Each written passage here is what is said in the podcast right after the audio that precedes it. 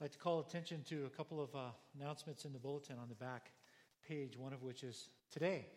We have, um, after church today, right afterwards, we have an inquirers class for those of you that want to learn how our church works, why do we do the things we do, and how do we function the way we function, and all of that. Uh, lunch is included, it's right afterward. And uh, this is one of the steps to becoming a member. You don't have to become a member by attending the class, you can simply come and learn. I'd like to invite you to come to that if you're interested.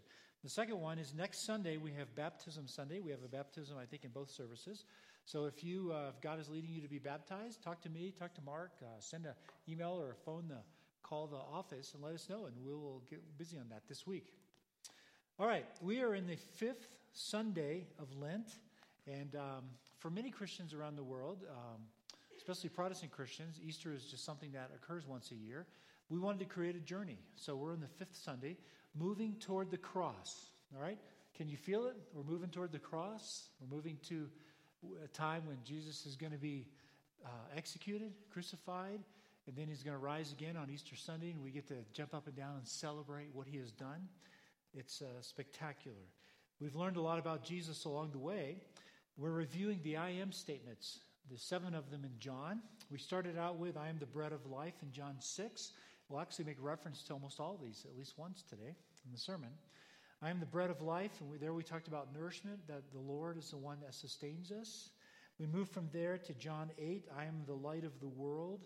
There we talked about clarity or enlightenment, that as believers, because we have the Lord and what He has done in the Holy Spirit, we're able to make sense of the world around us including other religions and what's happening in our lives and the lives of others.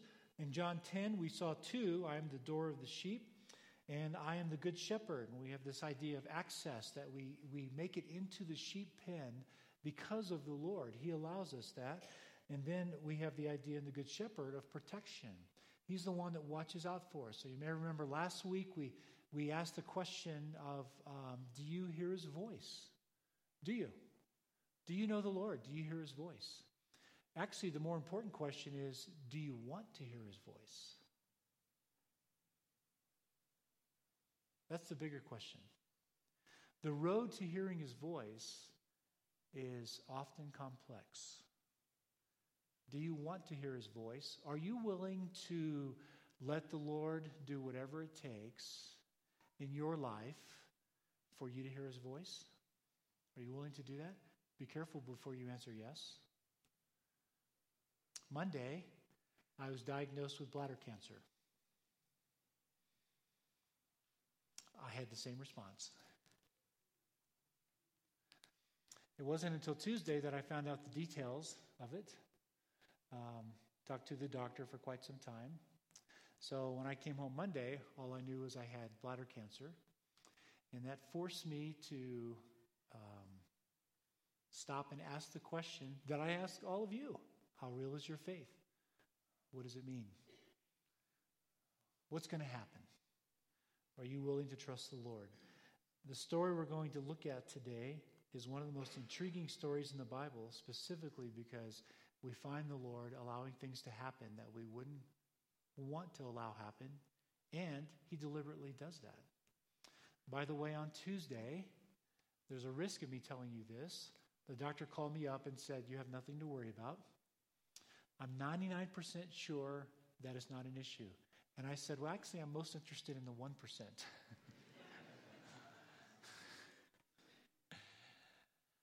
because of my, it's amazing how the Lord involves himself in your life, and you're not even aware that he's there doing things. Because of my last surgery, you guys have had the privilege of walking some of my medical history. This will now be my fifth surgery in six, six or seven years. Uh, because of the last surgery, I was seeing a urologist. Uh, he just happened to be a urologic oncologist.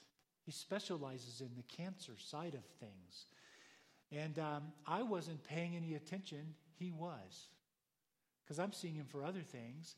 And so I've been seeing him for six months. And he told me just before I left for Nepal, I have concerns. So when you come back, I want to go take a look. So Monday he took a look and he found a cancerous tumor. And um, no such thing as probability when we serve the Lord. What's the probability of finding, the, uh, finding an, an, a urologist who's also an oncologist. How would you know that? That's his specialty. So he said, We caught it at the very beginning, and you have nothing to worry about. Now, I'll admit to you, Monday night, I was uh, couldn't sleep. Spent the whole night awake, and um, and then I found out halfway through the night Nancy was doing the same. And uh, we spent the night talking and crying and thinking about what this means and what are the implications of this, and um, is my faith real? And, uh, and I discovered once again it is. I said, you know, Lord, I'm not afraid to meet you. I'm not afraid to die. That's okay. That's not the issue. The issue is, as Paul said, to die is gain, but to remain with you to the Philippians is much better. So I thought, you know, I have my wife.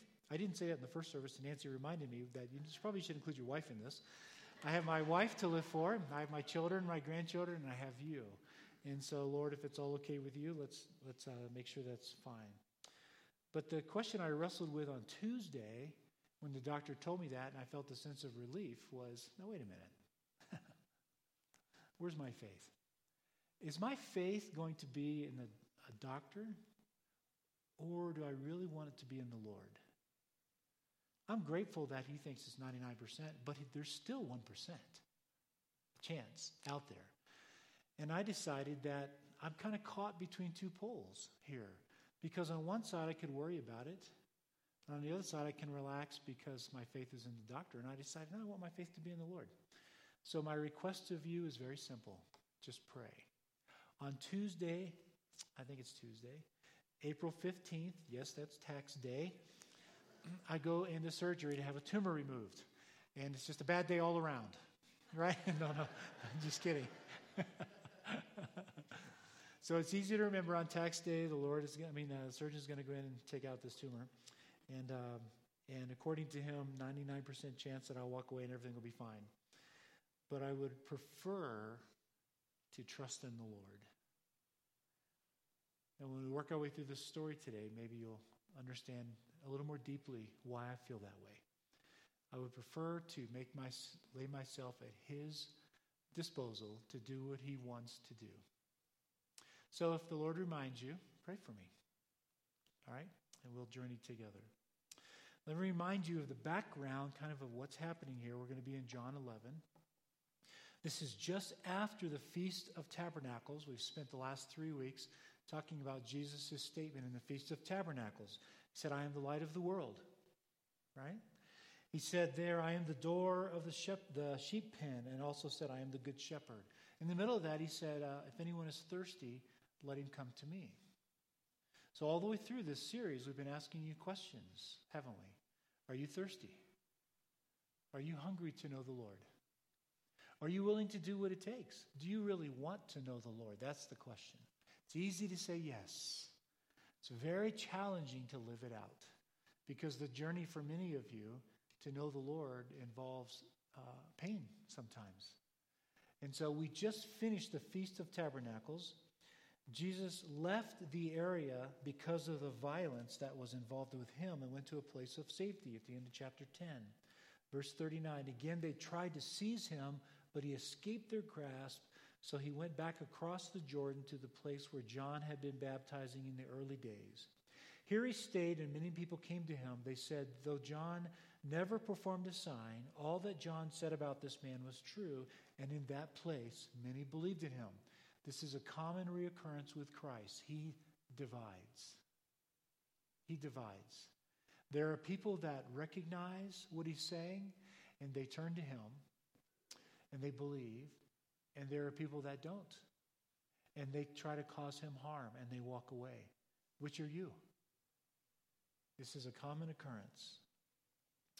This story we're about to enter into, the death and resurrection of Lazarus, it's a story about life, but it begins with sickness, darkness, and death. That's where it starts. Like I said, it's one of the most intriguing stories in the Bible about what we learn about God. Jesus is close to being rejected. This is consistent throughout the entire story of John. He's close to being rejected. So, the setting, let's talk about the setting. This is his last miracle. He's down to the final, uh, the final days of his life. His public ministry is beginning to wind down. So the last miracle he does is to raise Lazarus. The last the miracle just before this was healing the blind man.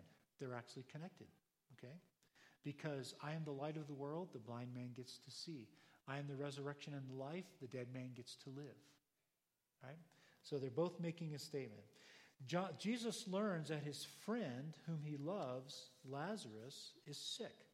So let's just read this, starting in chapter 11 of John. Now, a man named Lazarus was sick. He was from Bethany, the village of Mary and her sister Martha. Verse 2 This Mary, whose brother Lazarus now lay sick, was the same one who poured perfume on the Lord and wiped his feet with her hair. I love the way John constructs the story because we know nothing about this.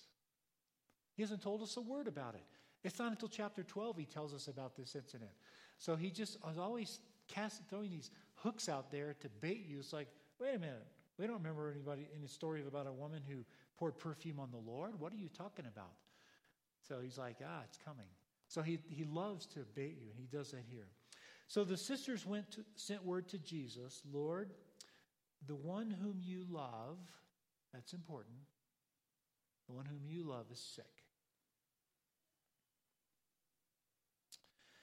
When he heard this, Jesus said, This sickness will not end in death. Wait a minute. He dies. What do you mean he's not going to end in death? Lazarus dies, and Jesus know he dies. Let's keep going. We'll come back to that. No, it is for God's glory, so that God's Son may be glorified through it.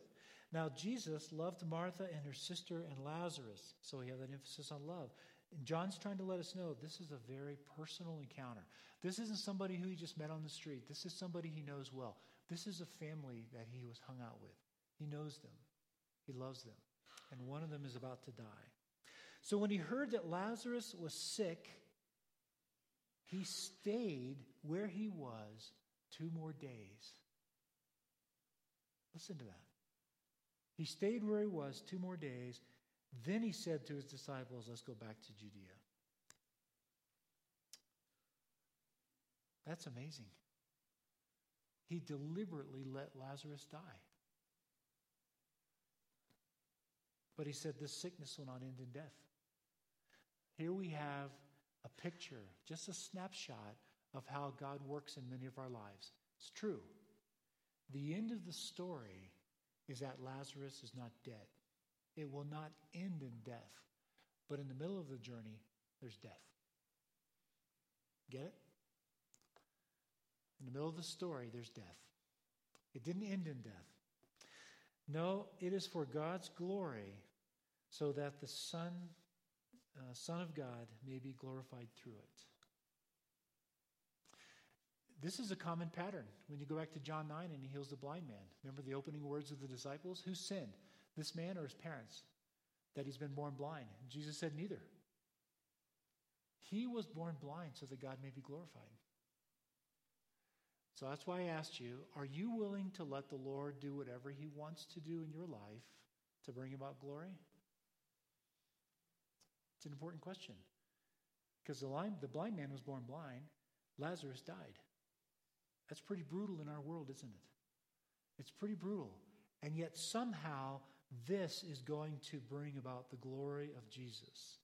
This all creates a sense of mystery. How in the world is this going to happen? How's that going to happen? Are you willing to let the Lord do what He wants to do in your life? Are you willing to let that happen? So that uh, He will bring about his own glory. You know, I was recently with a friend who, uh, like me, has been through no, numerous surgeries. Uh, seven years ago, I didn't think I'd be starting a life of surgery. That wasn't ever part of my plan. And uh, yet the Lord saw fit to start me down that journey. So I've been through numerous surgeries now. And um, I have another friend who's facing another surgery as well. And he was troubled by this. And we met and I had coffee and talked. And he said, I don't get it. Why would the Lord do that? And I said, well, think about it from, uh, let's, let's, look, let's, let's shift the perspective and ask a couple of questions. If four years ago, when he started his journey, mine was six or seven years ago, if the Lord were to come to you and have a seat and say, let's, let's talk. I want to, um, I want to glorify, glorify, I want to use you to bring glory to me so that the people around you will come. Okay? So I'm going to use your life. And uh, it's going to be a hard life, we're going to have some surgeries involved and some pain and things like that. Are you up for it? What would you have said? And this person said, Well, I would have said yes. And I said, All right. Well, the only difference is God already had confidence in you. He didn't have to tell you. Right? Just like he did with Job. He didn't tell Job what was going to happen. He just had confidence. What did he say to Satan? The words I just hope I never hear about me. Have you considered my servant Job? He's the most faithful man on the planet. Satan says, Of course he is. You protect him. So God says, oh, Fine, he's yours. Do what you want. And what are you going to find out? You're going to find out that he is the most faithful man. And that's what happened. So I said to my friend, this was just two, three weeks ago, just before I left for Nepal, not knowing I was about to find out things, that uh, God didn't have to tell you. He had enough confidence in you. He already knows your faith is real. He doesn't test your faith for his benefit, he tests your faith for your benefit. He already knows. Well, I found myself in that same situation this week. He already knows my faith. And so somehow, with each of us, the Lord will take us through what He thinks or knows we will handle because He's going to use it for the benefit of those around us. That's what He's doing.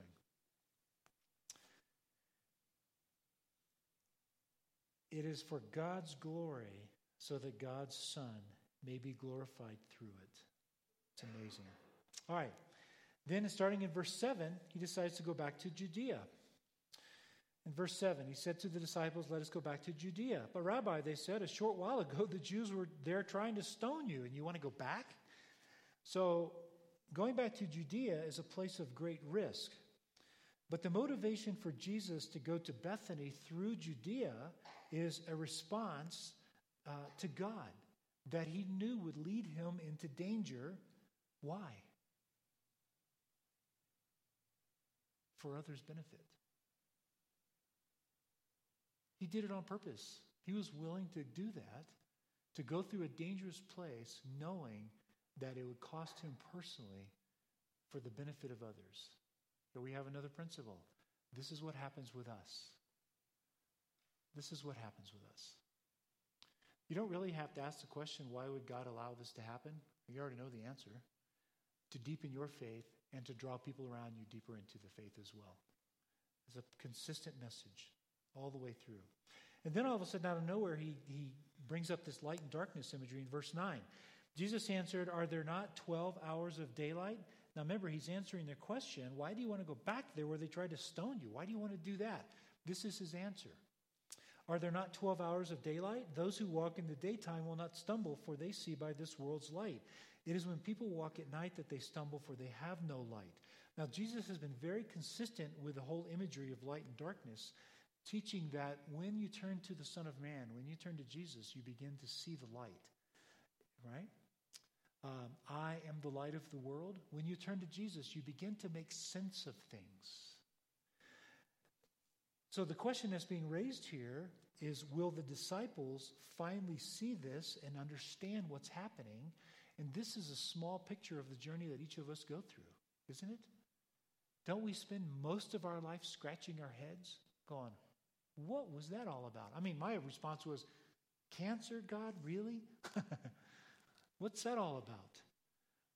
And so this becomes a picture of what of us. And so the question is will the disciples finally see because you know what?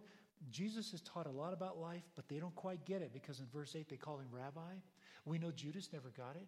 Thomas didn't get it till after Jesus rose from the dead. He said, I'm not going to believe till I see. They're, these are humans. This is us. This is describing us. Some of the people we know may never believe like Judas.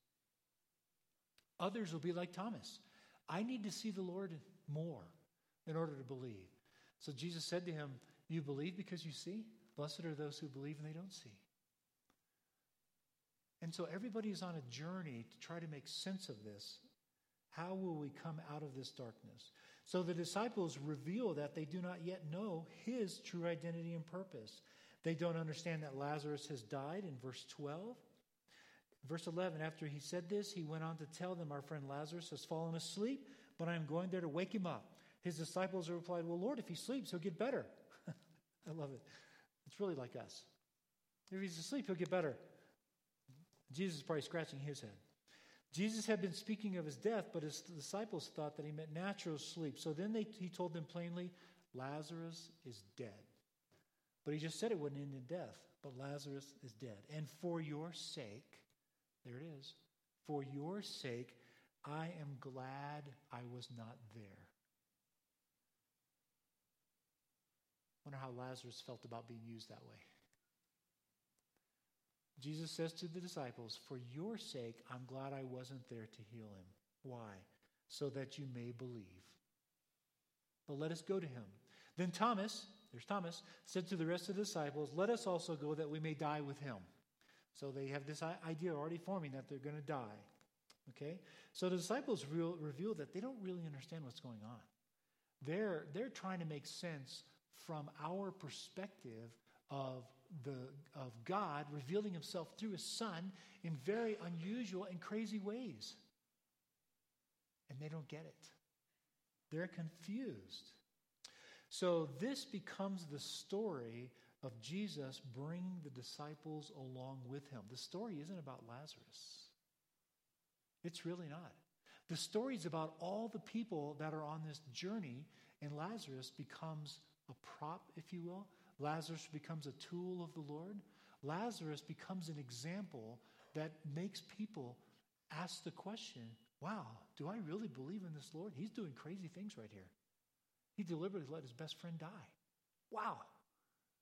Does that sound like the Lord that we know? Well, not by itself until you put it in the bigger context that he cares about the people around us. And so what we have here is we have an, we have this gold nugget. What happens to us is for the benefit of the people around us. If God were to say to each of you, I'm going to take you through a very difficult time so that your family will turn to me in faith, would you say yes? Your friends, your loved ones? I think most of us would. The difference is God doesn't need to ask you, He already has confidence in you. So He is going to use you. So, why did Jesus go to Bethany? Verse 11. I'm going there to wake him up so that some would believe in verse 14. So we now know that the raising of Lazarus is not for Lazarus' sake. Otherwise, Jesus would just have healed him. So when you ask the question, God, would you do this for me? And God says no, you don't have to ask the question, why? We already have the principles laid out for us. Why would he choose not to heal you or me? I mean, I'm, I, be honest with you, I'm relieved that it's a 99% chance, but there's always the one. So why would God maybe choose not to do that? Or to do it? To deepen my faith and to help all of you. To help all of you. Well, then, starting in verse 17, enter Martha. Martha comes into the picture. Jesus is now very near to where he will die. On, this, on his arrival, verse 17, Jesus found that Lazarus had already been in the tomb for four days. Now, Bethany was less than two miles from Jerusalem. Okay? So he's very close to where he's about to die in just a few days. Lazarus has been in the tomb for four days. This is suggesting advanced decomposition. All right?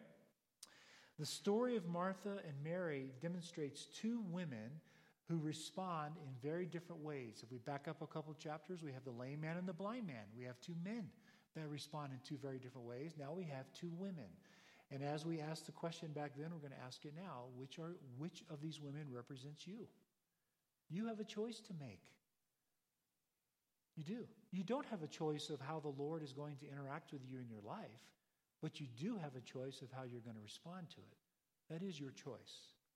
So Martha still sees Jesus as the Messiah, but she understands him in the way Jewish leaders thought of him. He's a miracle worker. Look at the language here. When Martha heard, verse 20, that Jesus was coming, she went out to meet him, but Mary stayed at home.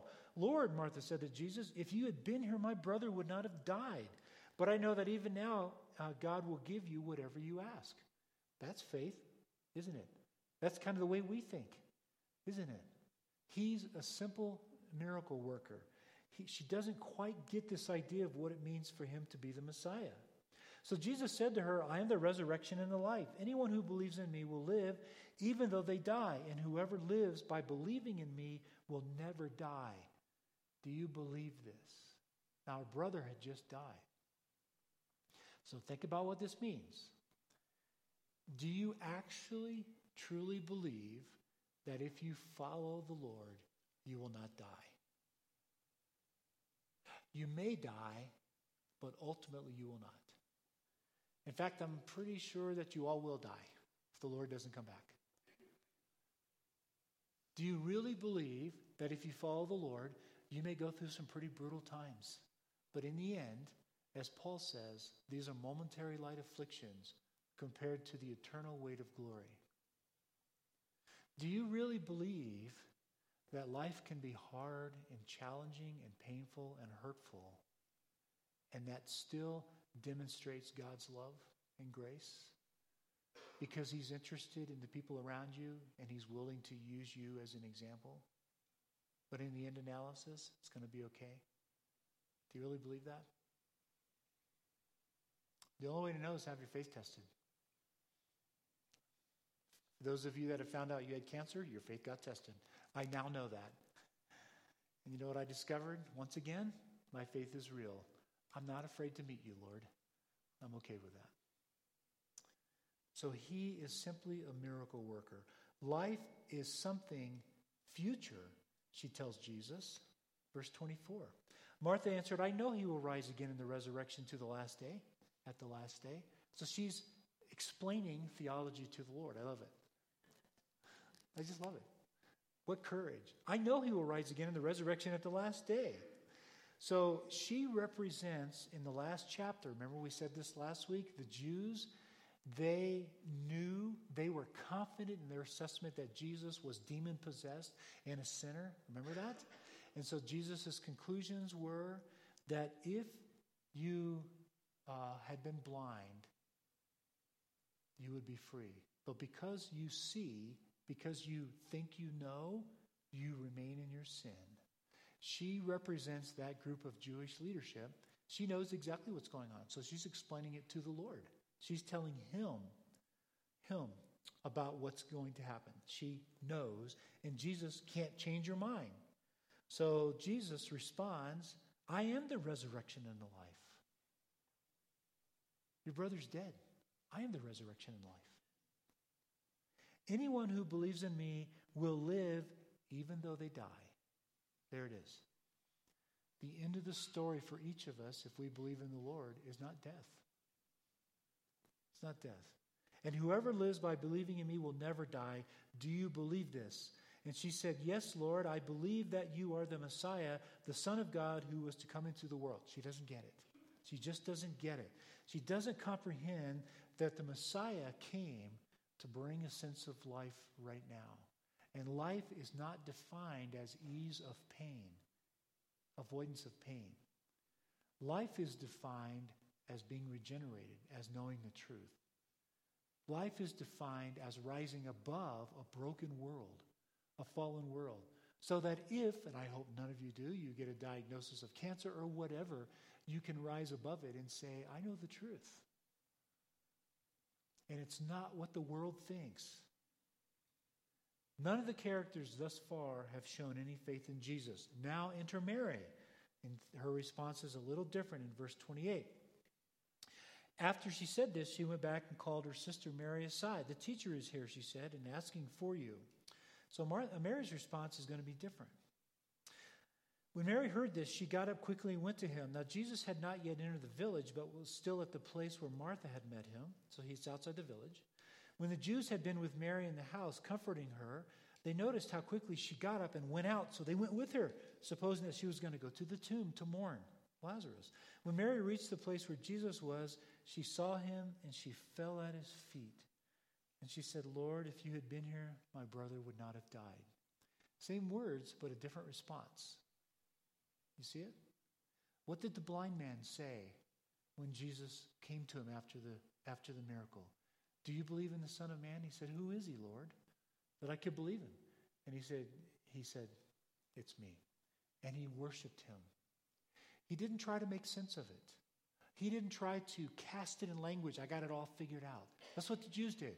All the way through the dialogue with the Jews and the blind man, they kept saying, We know this man is a sinner. And he goes, How do you know that? He just healed me. Does God work through sinners? And they kicked him out of the temple. And so you have the Jews and you have the blind man. One were certain of their knowledge and weren't teachable, and the other one was had no idea what to think, but was very open and teachable. That's what we have here. Lord, if you had been there, my brother wouldn't have died. She fell at his feet. She worshiped him. This reminds us of the blind man. She has the potential to be the first person in the story to understand what it really means for him to be the Messiah rather than a miracle worker. Jesus did not want to be known as a miracle worker, he wanted to be known as God. And God makes decisions and is in control. And God may choose that you might go through something hard. He may put you up against the limit, the threshold of your ability to live by faith because he has confidence in you. And because he will use that in the lives around him. So we now know that what's about to happen with Lazarus is, has nothing to do with Lazarus. It's to bring the disciples to true faith. It's to bring Mary and Martha to true faith. Jesus' response, well known, verse 33. Um, when Jesus saw her weeping and the Jews who had come along with her also weeping, he was deeply moved in spirit and troubled. Where have you laid him? He asked. Come and see, Lord, they replied, and Jesus wept. When the Jews said, See, then the Jews said, See how he loved him. But some of them said, Could not he have opened the eyes of the blind man, have kept this man from dying? Once again, you got knowledge. What are you going to do with it? There are some of the people are automatically challenging. Okay? Not willing to live by faith. This word deeply moved, it, it tends to make us think that he has this deep affection for them because they're crying and because of Lazarus. It's a strong word that most of the time has the idea of deep anger and indignance. He's, he's angry over what's happening here. Why in the world would he be angry? In addition to that, the word that says Jesus wept, it's a different word that's used of the other characters who cried. Jesus is having a very different response here. He's angry over what's happening. Why would he get angry? Could it be that he's weeping because, and he's angry because there's a risk that his friends and the people around him will miss it? They'll miss the intent of all this? Because they're right on the fence. Wait, he healed a blind man. Couldn't he have saved this man? How many times do we place ourselves and judge over God when He does something we don't like? God, you could have done it different. You didn't have to do it that way. We're right on that fence. I think that's why He's demonstrating that depth.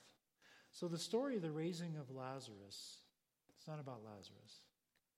He's most interested in the belief of all those around the disciples, Mary, Martha, the Jews. At this point, Lazarus is the only one who enjoys the benefit of the true Messiah. He really is. With the raising of Lazarus, Jesus proves he is the resurrection and the life. It does not mean we won't die. It doesn't mean we won't go through hard times. It doesn't mean that at all. But it does mean that we have moved from death to life. That's what resurrection is all about. The moment you turn to Jesus, the old, you are now part of the new creation.